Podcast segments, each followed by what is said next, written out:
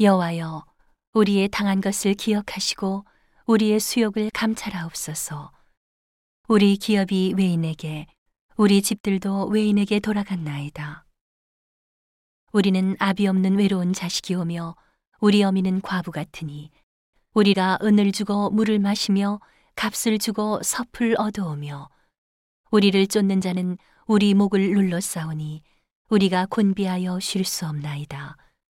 우리가 애굽 사람과 아수르 사람과 악수하고 양식을 얻어 배불리고자 하였나이다.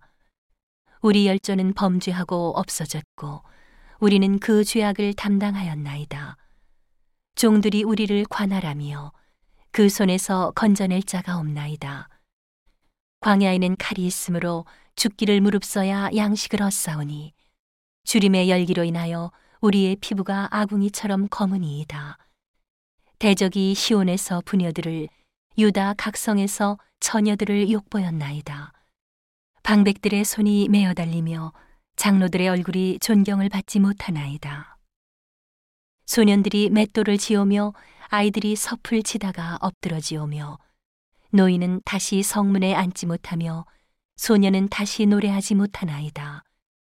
우리 마음의 희락이 그쳤고 우리의 무도가 변하여 애통이 되었사오며 우리 머리에서 멸류관이 떨어졌사오니 오호라 우리의 범죄함을 인함이니이다.